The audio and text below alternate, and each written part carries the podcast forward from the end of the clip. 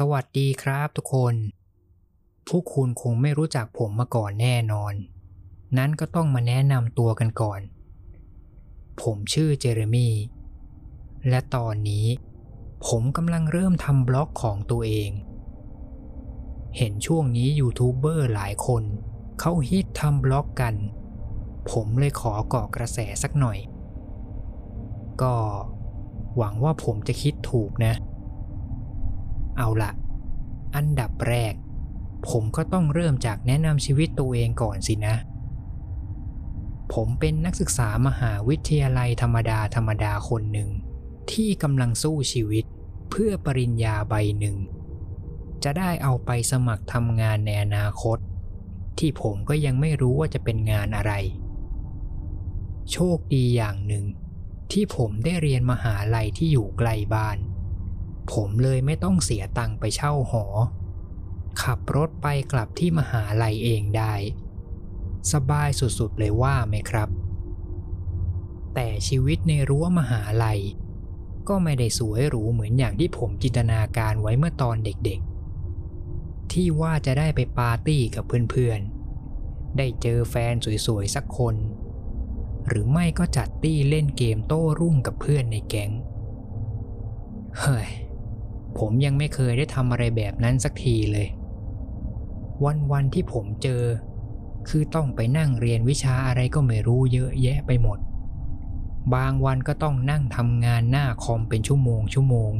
แล้วหูก็ต้องคอยฟังเสียงอาจารย์บ่นไปด้วย โคตรน่าเบื่อเลย ผมคงพลาดเลือกเรียนคณะโหดไปหน่อยมานึกย้อนไปก็ตลกนะครับ ตอนที่เรายังเป็นเด็กน้อย พวกเราทุกคนก็อยากจะรีบโตเร็วๆ เราอิจฉาชีวิตของผู้ใหญ่ อิจฉาที่ผู้ใหญ่มีรูปร่างสูงใหญ่กว่าเรา พวกเขาอยากจะทำอะไรก็ได้ตามใจชอบ อยากจะกินอะไรก็ได้ นอนเมื่อไหร่ก็ได้ มีสิทธิพิเศษทำนู่นนี่นั่นได้เยอะกว่าเด็ก แต่พอพวกเราได้มาสัมผัสชีวิตการเป็นผู้ใหญ่เข้าจริง กลายเป็นว่าเราส่วนใหญ่ กลับไปนึกอิจฉาชีวิตอิสระในสมัยเด็กซะงงั้น เนี่ยแหละครับ วันนี้ผมเลยมีไอเดีย พูดถึงสมัยเด็ก ผมก็มีสมบัติเก่าๆเก็บไว้ที่ห้องเก็บของ ผมเลยไปลากกล่องออกมาไว้ที่ห้องของผม และไล่ดูของข้างในว่า ผมมีไอเทมเด็ดๆ สมัยเด็กอะไรบ้าง สิ่งแรกที่ผมเจอ ก็คือพวกเสื้อผ้าที่ผมใส่ตั้งแต่ตอนอนุบาล พอเอาเสื้อมาเทียบขนาดตัวผมตอนนี้ ก็แอบตกใจเหมือนกัน ที่ผมตัวใหญ่ขึ้นจากแต่ก่อนเยอะมาก หลังจากโยนเสื้อทิ้งไป ผมก็มาค้นดูของอีกหลายชิ้นในกล่อง แล้วผมก็ได้มาเจอไอเทมน่าสนใจอีกหนึ่งชิ้น นี่เลยครับ กล้องดิจิตอลสีดำแต่สภาพมันก็เหมือนของชิ้นอื่นๆ มีฝุ่นเยอะหน่อย เพราะไม่ได้หยิบออกมาใช้นานหลายปีแล้ว ด้วยความสนใจ ผมเลยเอากล้องตัวนี้ไปชาร์จแบตและกดเปิดดูรูปที่อยู่ในกล้อง กล้องถ่ายรูป ผมว่ามันก็เหมือนแคปซูลการเวลานะ เราสามารถถ่ายรูป และเก็บมันไว้ภายในนี้ได้ แล้วอยากจะเอากลับมาย้อนดูเมื่อไหร่ก็ได้ บางครั้งยิ่งเราโตขึ้น ความทรงจำของเราก็อาจจะเริ่มมีเลือนลางไปบ้าง แต่รูปถ่ายจะยังคงอยู่กับเราเสมอ โอ้โห เท่จริง ผมก็คิดคำคมเท่ๆแบบนี้ได้ด้วยแฮะ ภายในกล้องมีรูปเก็บไว้เยอะมาก น่าจะเกือบถึงหลักร้อยเลยมั้ง การได้ไล่ดูรูปเก่าๆทีละรูป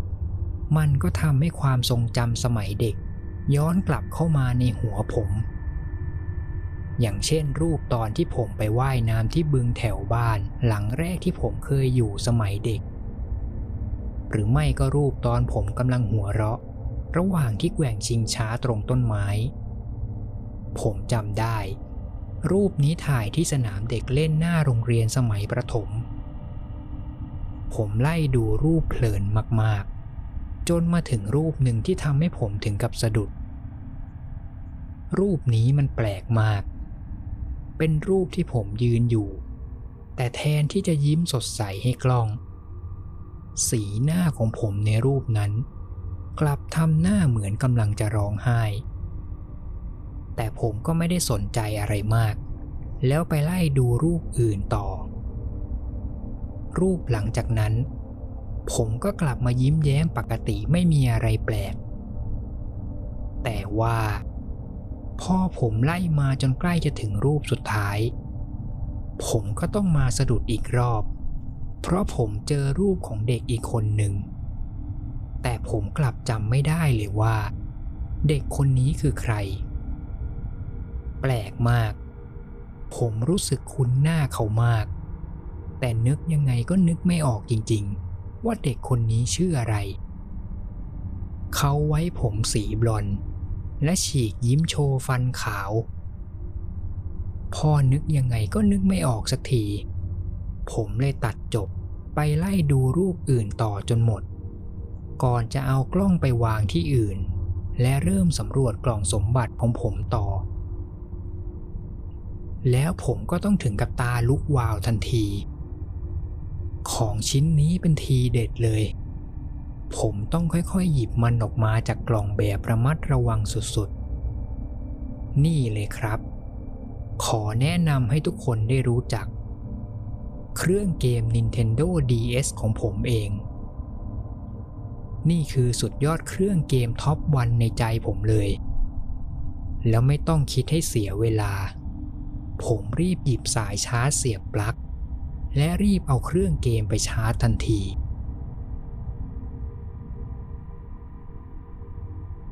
น้ำตาแทบไหล เครื่องเกมยังเล่นได้ แค่ได้เห็นโลโก้คำว่า Nintendo ผมก็ซึ้งแล้ว วัยรุ่นยุค 2000 น่าจะรู้จักเครื่องเกมนี้กันดีนะครับ นี่คือเครื่องเกมที่โคตรสนุก ผมพูดได้เลย การได้เล่นเกมโดยใช้ทั้งปากกากับจอยเกม เป็นอะไรที่โคตรเจ๋ง ผมลองไล่ดูในเครื่องเกมว่า ยังพอมีเกมอะไรเหลือไหม แต่ก็น่าเสียดาย ที่ไม่เหลือเกมอะไรในหน้าโฮมเลย ผมเลยปิดเครื่องเกมไปก่อน และลองกลับไปคุยกล่องสมบัติของผมต่อว่า ยังพอมีหวังหรือเปล่า และผมก็ได้เจอจริงๆ ผมเจอแผ่นเกม DS แผ่นหนึ่งอยู่ที่ก้นกล่อง แต่หน้าปกแผ่นเกม ไม่มีชื่อหรือภาพประกอบ ผมเลยบอกไม่ได้ว่าเกมนี้มันคือเกมอะไร แต่ผมก็ไม่สนใจหรอก จะเกมอะไรก็ช่าง ขอให้ได้เล่นก่อนเป็นพอ เกมยังเปิดได้ แล้วผมก็ได้เจอภาพไตเติลเกมที่ขึ้นมาว่า Township Village โอ้โห คุณพระ แค่เห็นโลโก้เกมผมก็ถึงกับขนลุกแล้ว ผมไม่ได้เล่นเกมนี้มันนานมาก นี่คือเกมโปรดของผมเลย ผมรีบกดสตาร์ทเริ่มเกมทันที และหลังจากรอเกมโหลดแป๊บหนึ่ง ผมก็เข้ามาอยู่ในหน้าจอให้เลือกเข้า save เกมเก่าอ๋อใช่ เดี๋ยวผมต้องอธิบายก่อนสำหรับคนที่ไม่รู้จักเกมตระกูลนี้ คือเกมนี้มันเป็นเฟรนไชส์เดียวกับ Animal Crossing มันจะเป็นเกมแนวที่ให้เราได้สร้างบ้าน สร้างเมืองของตัวเอง ในโลกแนวแฟนตาซีน่ารัก คร่าวๆก็ประมาณนี้แหละครับ เอาละกลับเข้าเรื่องกันต่อ พอผมกดเข้าเซฟเก่าของผม เกมก็มาเริ่มที่ภายในบ้านหลังหนึ่ง กับข้อความบนจอที่เขียนบอกชื่อสถานที่ว่า บ้านของ Dark Magic Triple X ขนลุกอีกรอบเลยผม คิดถึงเกมนี้จริงๆ ผมมองสำรวจห้องที่ตัวผมมาอยู่ มาดูตอนนี้ ก็รู้สึกว่าตัวเองในตอนเด็ก ไม่มีหัวสมองด้านศิลปะเลย ภายในห้องทาสีมั่วไปหมด ผมเดินไปที่ตู้เก็บของใกล้เตียง และกดคลิกเปิดตู้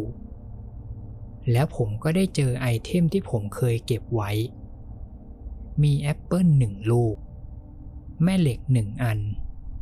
ทองห้าสิบก้อน และสมุดบันทึกในเกม ผมย้ายไอเทมในตู้ทั้งหมดมาเก็บไว้ที่ตัวผมแทน แล้วพอผมกดเปิดช่องไอเทมตัวละคร ผมก็เลือกเปิดอ่านสมุดบันทึก เนี่ยแหละ ที่เด็ดอีกอย่างที่ผมชอบเกมนี้มาก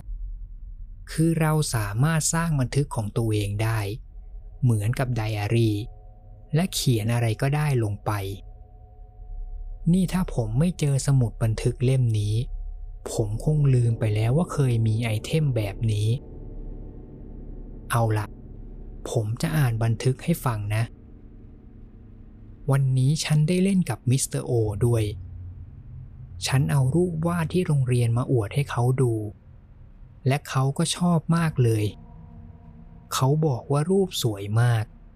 แล้วก็ให้คุกกี้เป็นรางวัล เขาบอกว่าจะรอดูผลงานต่อไปของฉัน อืม เดี๋ยวนะ มิสเตอร์โอ ใครกัน หรือจะเป็นครูที่โรงเรียนสมัยประถม ผมจำไม่ได้เลยแฮะ แต่ก็ช่างเถอะ ผมกดปิดบันทึก และบังคับตัวของผมเดินออกไปสำรวจที่อื่น หลังจากออกมาจากห้องนอน และลงบันไดมาที่ชั้นล่าง ผมก็ไล่สำรวจห้องอื่นๆในบ้าน แล้วผมก็ต้องแปลกใจอีกรอบ เพราะผมเจอว่า บ้านหลังนี้มีห้องนอนอีกห้องหนึ่งอยู่ที่ชั้นล่าง พอผมเดินเข้ามาข้างใน มันก็มีข้อความเขียนบอกชื่อห้องนี้ว่า ห้องของมิสเตอร์โอ แล้วภายในห้อง ผมก็ได้พบกับตัวละครอีกตัวหนึ่ง ตัวละครนั้นหันมามองตามผมทันทีที่เข้ามาในห้อง ตัวละครนี้ไม่มีผม ใส่เสื้อยืดธรรมดาสีขาว และกางเกงยีนสีฟ้า พอผมลองเดินเข้าไปใกลๆ ตัวละครที่ว่าก็ฉีกยิ้มกว้างออกมา แต่พอผมกดคลิกจะพูดคุย เขากลับไม่พูดอะไรตอบกลับมา ห้องนอนห้องนี้ไม่ค่อยมีเฟอร์นิเจอร์อะไรมาก มีเพียงห้องน้ำเล็กๆ อีกห้องหนึ่ง แล้วพอผมเข้าไป ก็เจออ่างน้ำแล้วมีม่านปิดไว้ พอผมเข้าไปเปิดม่านดู ก็ต้องถึงกับตกใจ เพราะผมเจอกับตัวละครตัวเดียวกันเป๊ะๆเหมือนกับตัวที่อยู่ข้างนอก ผมเข้าใจว่าตัวละครพวกนี้ คงน่าจะเป็นมิสเตอร์โอผมลองกดคลิกพูดคุยอีกที คราวนี้มันมีกล่องข้อความพูดขึ้นมาว่า อย่าลืมขัดหลังด้วยนะ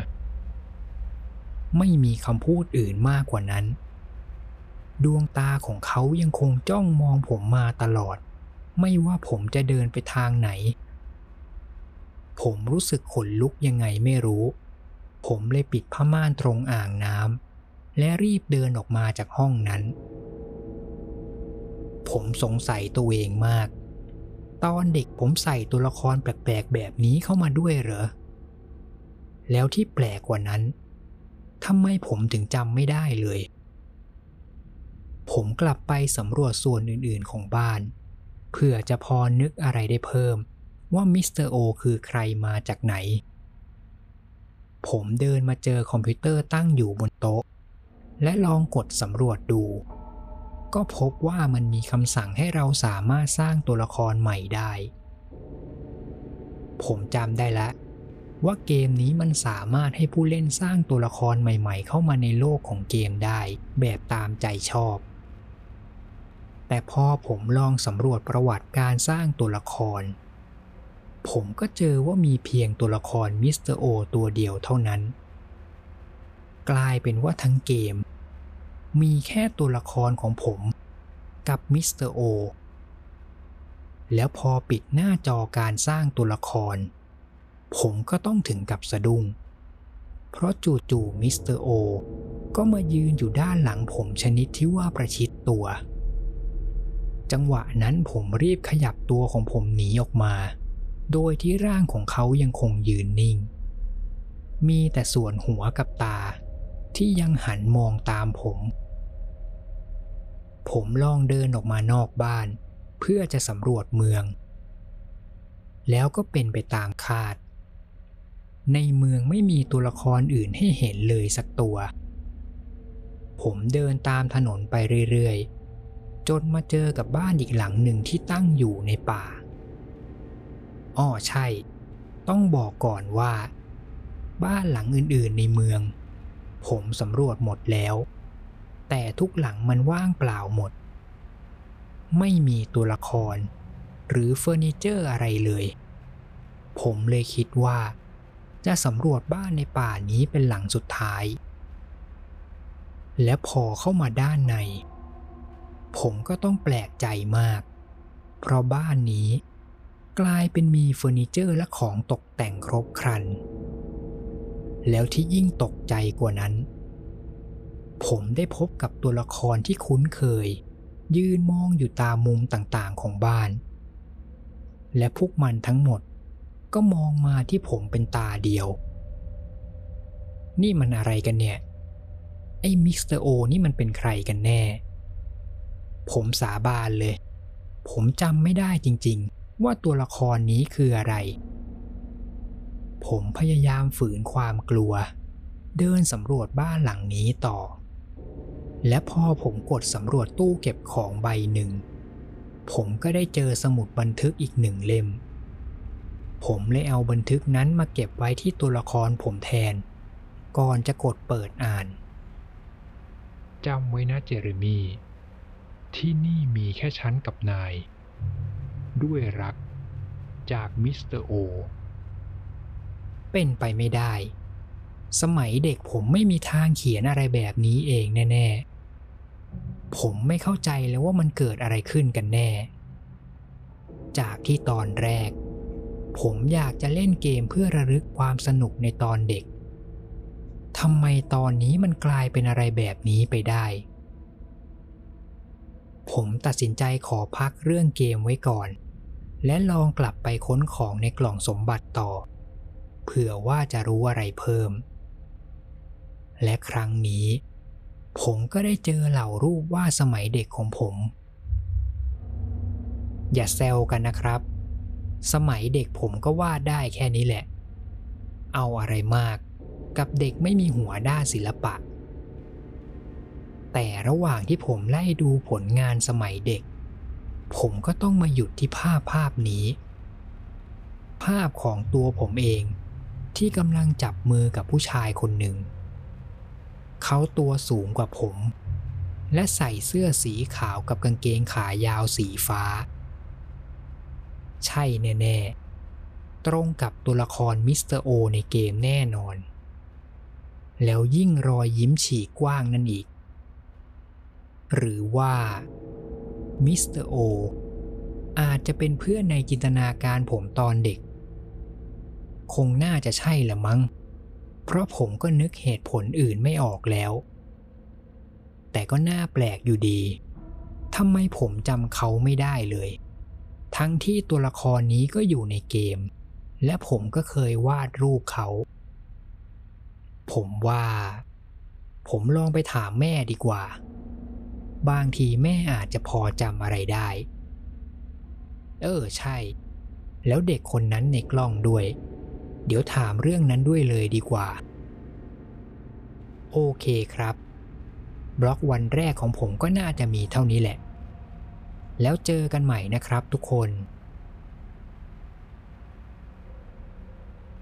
บันทึกอัปเดตครั้งที่สอง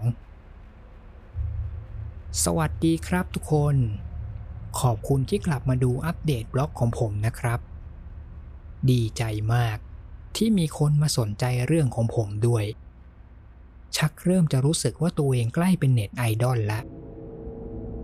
เอาล่ะครับ เดี๋ยวผมจะโม้ไปไกล ผมจะมาสรุปเรื่องวันนี้ให้ทุกคนฟัง ผมไปถามแม่มาแล้ว เกี่ยวกับเรื่องรูปถ่าย อย่างแรก คือแม่จำได้ว่าเด็กผมบลอนคนนั้นคือใคร เขาชื่อแซม และเคยเป็นเพื่อนสนิทผมสมัยประถม แต่ผมงงมาก ทั้งที่แม่บอกว่าเป็นเพื่อนสนิท แต่ผมก็ยังจำเขาไม่ได้เลย ผมนึกไม่ออกด้วยซ้ำว่าเคยมีเพื่อนชื่อแซม ชักไม่มั่นใจตัวเองแล้วสิ ว่าผมจะเป็นอัลไซเมอร์หรือเปล่าเนี่ย อย่างที่สองผมถามแม่เรื่องมิสเตอร์โอ แล้วตอนนั้นผมเห็นกับตาเลยว่า แค่ผมเอ่ยชื่อเขาขึ้นมา จากสีหน้าแม่ที่ยิ้มแย้ม ก็เริ่มค่อยๆเปลี่ยนไป แม่เบือนหน้าหนี มองออกไปนอกหน้าต่างพักหนึ่ง เหมือนว่ากำลังคิดอะไรอยู่ พ่อผมถามว่าแม่เป็นอะไร เธอก็รีบหันกลับมาหาผม แล้วบอกว่ามิสเตอร์โอก็เป็นแค่เพื่อนในจินตนาการของผม ตรงกับที่ผมสงสัยไว้จริง ๆ แม่เล่าต่อว่า สมัยผมเด็กๆ แม่จะเห็นผมชอบคุยคนเดียวบ่อยๆ แล้วบางที ผมก็จะมาเล่าเรื่องว่าผมไปเที่ยวกับมิสเตอร์โอที่ไหนบ้าง ยิ่งฟังก็ยิ่งสงสัย ผมเลยถามแม่ต่อว่า แล้วแม่พอจำได้ไหมว่าผมเคยไปเที่ยวกับมิสเตอร์โอที่ไหนบ้าง แต่แม่ก็ไม่ตอบอะไร ได้แต่ส่ายหัว กับหัวเราะแห้งๆ และอีกเรื่อง ผมก็ถามแม่เรื่องรูปถ่ายในกล้อง ผมถามว่าทำไมบางรูปผมถึงดูเหมือนกำลังร้องไห้ แม่บอกว่าไม่เห็นมีอะไรแปลก เพราะตอนนั้นผมก็ยังเด็ก บางทีผมก็ดื้อจนโดนดุและร้องไห้เป็นเรื่องธรรมดา คือ ผมก็เข้าใจที่แม่พูดนะ ว่าเด็กเล็กก็ต้องมีซนมีดื้อเป็นเรื่องปกติ แต่ผมก็ยังแอบสงสัย เท่าที่ผมจำได้ ตอนสมัยเด็กๆ เวลาอยู่กับบ้าน ผมจะเป็นเด็กที่เรียบร้อยมากจำไม่ได้เลยว่าเคยดื้อซนกับแม่ตอนไหน แปลกจริงๆเลย ผมคุยกับแม่แค่เท่านี้ เพราะตอนนั้นแม่ง่วง และอยากจะไปนอนแล้ว ผมก็เข้าใจ ช่วงอาทิตย์นี้งานแม่เยอะมาก ผมเลยไม่อยากจะไปรบกวนแม่ ผมเข้าใจดี ว่าการที่แม่ต้องมาดูแลผมด้วยตัวคนเดียว มันเหนื่อยมากๆ หลังจากที่ผมกับแม่แยกย้ายไปที่ห้องของตัวเองแล้ว ผมก็หยิบเครื่องเกม Nintendo DS กลับมาเล่นต่อสักหน่อยก่อนเข้านอน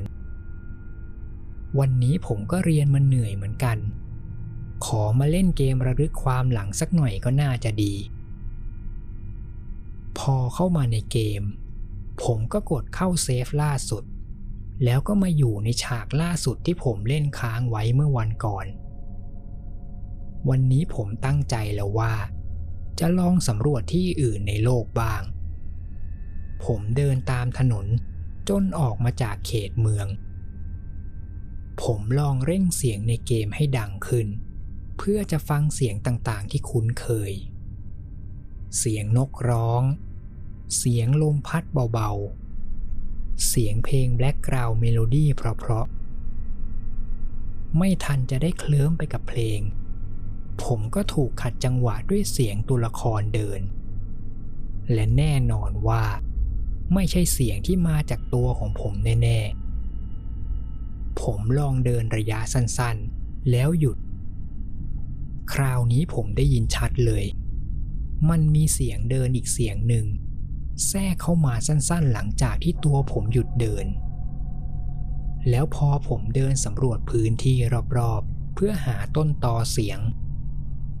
ผมก็ต้องเจอกับเขาอีกแล้ว มิสเตอร์โอ เขายืนมองผมนิ่งๆ ไม่พูดไม่จา ปรากฏว่ามิสเตอร์โอ เดินตามตัวละครผมจริงๆ และพอผมเดินไปอีกไม่กี่ก้าว ผมก็ได้เจอกับต้นไม้ต้นหนึ่ง ที่มีชิงช้าผูกติดไว้ แล้วผมก็นึกได้ทันที ว่านี่มันคือชิงช้าที่ผมเคยเล่นสมัยที่อยู่โรงเรียนประถม และที่น่าตกใจกว่านั้น ใกล้ๆกับต้นไม้ ผมได้เจอกับอาคารโรงเรียน นั่นเลยทำให้ผมต้องรีบเข้าไปสำรวจด้านในทันที ข้างในโรงเรียน ออกแบบเหมือนกับโรงเรียนสมัยประถมของผมมากๆ ทั้งโถงทางเดิน ทั้งห้องเรียน หรือแม้แต่พวกห้องพักครู แต่ละห้องยังมีชื่อห้องปรากฏขึ้นมา เช่น ห้องครูมาติน ห้องครูอดัม ชื่อพวกนี้ผมจำได้ นี่คือชื่อครูสมัยประถมที่ผมเคยเรียนด้วยจริง ๆ ยิ่งเล่นต่อ ผมก็ยิ่งแปลกใจ สมัยเด็กผมเล่นเกมจริงจังขนาดนี้เลยเหรอ ไม่ใช่แค่เมืองที่ผมสร้างไว้ นี่ผมเก่งถึงขนาดสร้างโรงเรียนสมัยเด็กของตัวเองได้ แถมทำออกมาได้เหมือนไปเป๊ะด้วย หลังจากผมสำรวจห้องเรียนเสร็จ ผมก็ได้ยินเสียงฝีเท้าที่เดินตามผมมาอีกแล้ว เดาว่าเสียงนั่น ก็คงไม่พ้นไอตัวละครมิสเตอร์โอ เดินตามผมมาแน่ๆ ผมว่าผมต้องไปหาทางตั้งค่าให้ตัวละครนี้มันเลิกตามผมสักที ชักเริ่มจะน่ารำคาญแล้ว ผมสำรวจภายในโรงเรียนต่อ จนมาถึงโรงยิม ภายในห้องมีสนามบาสเกตบอล กับห่วงบาสสองห่วง แล้วภาพความทรงจำตอนเด็กผมก็เริ่มวนกลับมาอีกครั้ง ผมจำได้เลย ว่าตอนเด็กผมชอบมาแข่งชูตบาสกับเพื่อนบ่อยๆ หลังจากนั้น ผมก็มาสำรวจที่ห้องอาหาร แต่ห้องนี้ก็ไม่มีอะไรมาก ผมเลยไปสำรวจที่อื่นต่อ แล้วพอเดินมาจนสุดโถงทางเดินโรงเรียน ผมก็ได้เจอกับห้องเรียนอีกห้องหนึ่ง แล้วพอเดินเข้ามาข้างใน ก็เจอว่าห้องนี้ มีโต๊ะนักเรียนตั้งเด่นอยู่ตัวเดียวกลางห้อง พอผมเดินเข้าไปสำรวจโต๊ะนั้น มันก็มีข้อความเด้งขึ้นมาว่า เจเรมี่แอล เดี๋ยวนะ ทำไมชื่อผมมาอยู่ตรงโต๊ะนี้ แล้วทำไมห้องนี้ถึงมีโต๊ะแค่ตัวเดียว แต่ในจังหวะที่ผมกำลังจะเดินออกจากห้อง ปรากฏว่าประตูที่ผมเดินผ่านมาก่อนหน้า จู่ๆมันก็ล็อกและขังผมไว้ ผมพยายามจะกดปุ่มเปิดประตูรัวๆแต่มันก็ไม่ได้ผล ผมเลยเปลี่ยนใจ ลองเดินไปที่ประตูอีกบานที่อยู่หลังสุดของห้องแทน ปรากฏว่าพอผมเดินเข้ามา ผมก็เจอกับห้องน้ำที่สร้างอยู่ภายในห้องเรียนอีกที แล้วในนี้ ผมไม่ได้อยู่ตัวคนเดียว ไอ้เจ้านั่นอีกแล้ว เขายืนมองตาไม่กระพริบเหมือนเคย แล้วที่หลอนกว่านั้นพอผมจะเดินออกจากห้องน้ำ ปรากฏว่าประตูห้องน้ำก็กลายเป็นล็อกไปด้วย ไม่มีทางเลือกอื่น สุดท้ายผมก็ต้องเดินเข้าไปหาตัวมิสเตอร์โอและกดคุยกับเขาดู แล้วทันใดนั้น ภาพหน้าจอในเกมก็ดับมืดไปแป๊บหนึ่ง พอภาพกลับมาสว่าง ผมก็เห็นว่าประตูห้องน้ำกลับมาเปิดเหมือนเดิม ส่วนร่างของมิสเตอร์โอก็ได้หายไปแล้ว กลายเป็นตรงที่เขาเคยยืนอยู่ มีกระเป๋าใบหนึ่งมาวางไว้แทน แล้วพอผมเดินเข้าไปสำรวจในกระเป๋า ผมก็พบกับสมุดบันทึกอีกหนึ่งเล่ม และคุกกี้หนึ่งชิ้น ภายในสมุดเขียนว่า ขอบคุณนะเจเรมีจำไว้ มิสเตอร์โอรักนาย พอออกมาจากห้องน้ำก็เจอว่าประตูห้องเรียนเปิดกว้างเหมือนเดิมแล้วเช่นกัน ส่วนเสียงเท้าที่เดินตามผมก่อนหน้านี้ก็ไม่มีแล้ว รวมถึงเสียงนกร้อง กับพวกเสียงเพลงประกอบ ก็หายไปด้วยเหมือนกันเหลือเพียงเสียงเท้าตัวละครของผมที่เดินไปตามพื้นโรงเรียน แล้วผมก็เพิ่งจะเห็นว่า ยังเหลืออีกห้องหนึ่งที่ผมยังไม่ได้เข้าไปดู แต่พอผมจะกดเปิดเข้าไปในห้อง ปรากฏว่าห้องนั้นกลับล็อกไว้ แล้วที่ใกล้ๆประตู มันมีป้ายตั้งอยู่อันหนึ่ง บนป้ายมีข้อความหมึกสีแดงปรากฏขึ้นมาว่า ห้องของมิสเตอร์โอบอกตามตรง ตอนนี้ผมงงไปหมดแล้ว คือผมเข้าใจแล้วว่าเด็กๆก็อาจจะมีสร้างเพื่อนในจินตนาการขึ้นมาบ้าง แต่กับเรื่องนี้ ผมว่ามันมากเกินไป แล้วบรรยากาศในเกมที่ผมเจอ มันทำให้ผมรู้สึกอึดอัดบอกไม่ถูก แล้วอีกเรื่องที่คาใจมาก ถ้ามิสเตอร์โอ เป็นแค่ตัวละครที่ผู้เล่นสร้างเองในเกมนี้ มันไม่น่าจะมีความสามารถทำอะไรได้มากมายขนาดนี้ ถ้าจะโปรแกรมมิสเตอร์โอให้ทำอะไรแบบที่ผมเจอ คือผมตอนเด็กจะต้องฉลาดถึงขั้นขนาดแฮกเกม และเขียนโค้ดเองได้ ซึ่งแน่นอน ผมทำไม่ได้แน่ ๆ ต่อให้จะเป็นตัวผมในตอนนี้ก็เถอะ ถ้าจะบอกว่าแม่มาแกล้ง ยิ่งไม่มีทางแน่นอน คือไม่ใช่ว่าผมอยากจะบูลลี่แม่ตัวเองนะ แต่แม่เขาไม่ถูกกับเทคโนโลยีมากๆ ทุกวันนี้แค่แม่จะส่งอีเมล ยังต้องเรียกให้ผมมาสอนอยู่เลย ผมเลิกเล่นเกม และเปลี่ยนมาเปิดคอมในห้องของผมแทน ไม่สนแล้วว่าตอนนี้มันดึกขนาดไหน ผมเปิดหน้า Google ทันที แล้วพิมพ์ชื่อเกม Township Village แล้วผมก็ต้องยิ่งช็อกหนัก